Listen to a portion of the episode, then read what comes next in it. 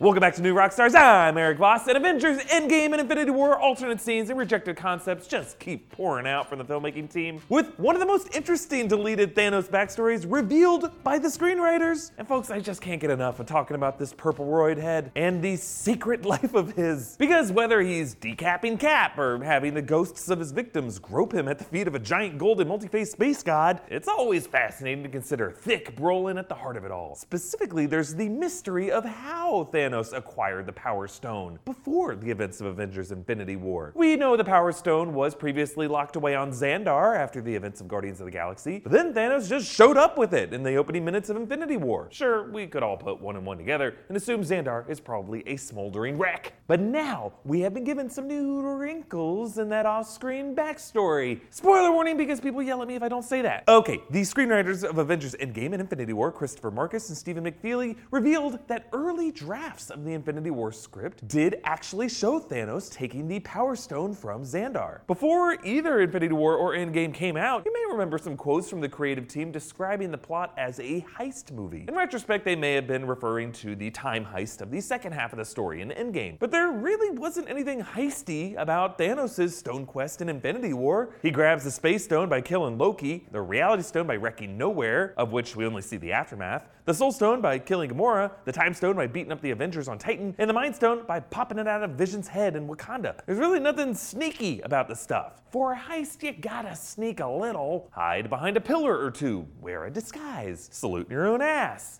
you know Thanos would love to sneak a salute to his own butt. So, yes, originally we were going to see Thanos steal the Power Stone from Xandar, but, a word I really gotta stop saying, this was not going to be a smash and grab job, and it wasn't going to be the opening scene of the film, but rather come in a completely different stone gathering order. So originally, Thanos did not have the Power Stone in the opening scene of Infinity War. Presumably, his forces were going to wreck Thor, Loki, Hulk, and the other Asgardians without any of the stones. And getting the Space Stone from Loki was Stone 1. Then, his next step was to go to the Collector's Vault of Nowhere for the Reality Stone, Stone 2, which would then lead to Xandar for the Power Stone. And that scene, the screenwriters revealed, was going to be a massive battle. Initially, they said that this Xandar battle was going to come before Nowhere, but then they clarified that it was a battle that involved the Reality Stone, meaning after Nowhere. So this version of the story would have changed Thanos' journey in two key ways. One, his natural ferocity would have been far more severe because he would have been able to take out Thor and Hulk without an Infinity Stone. Now, when Thanos boxed Hulk, many noticed that the Power Stone was not lit up, meaning he was fighting without its power, but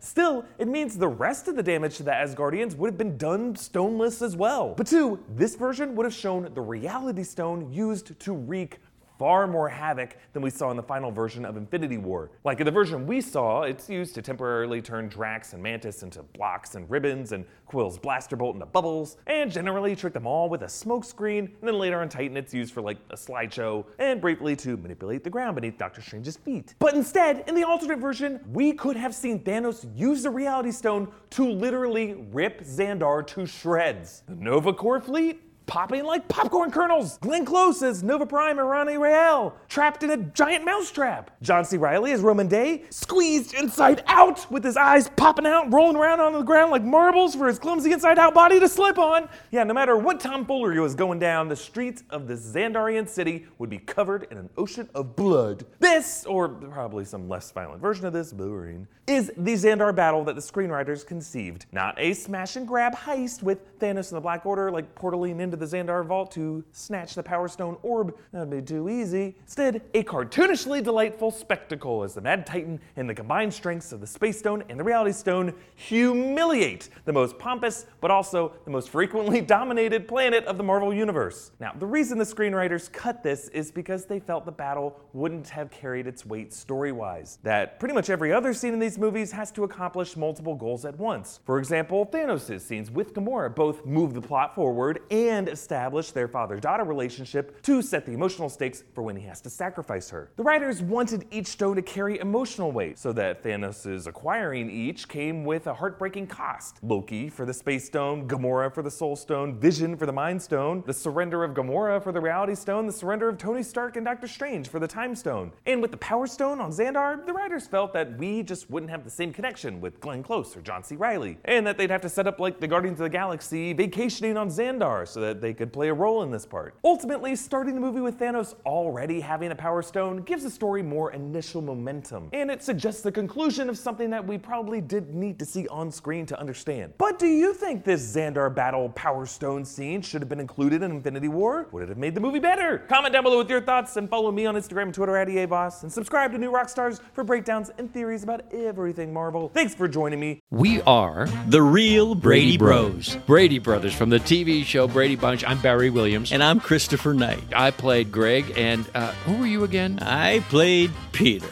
We've decided that we're going to do a podcast around episodes of the Brady Bunch. We're going to use it as a prism to look back to our experience doing the show and why the Brady Bunch is still popular. Have a sunshine day. We are the real Brady Bros. If you take anything away from this episode, remember, heist requires sneak. No sneak, no heist. Ocean's 11, lots of sneak. Heist. Fast 5, dragging us safe through Rio, folks. It's a great movie, but less sneak, so less heist. Hey, fun fact The Rock cannot sneak.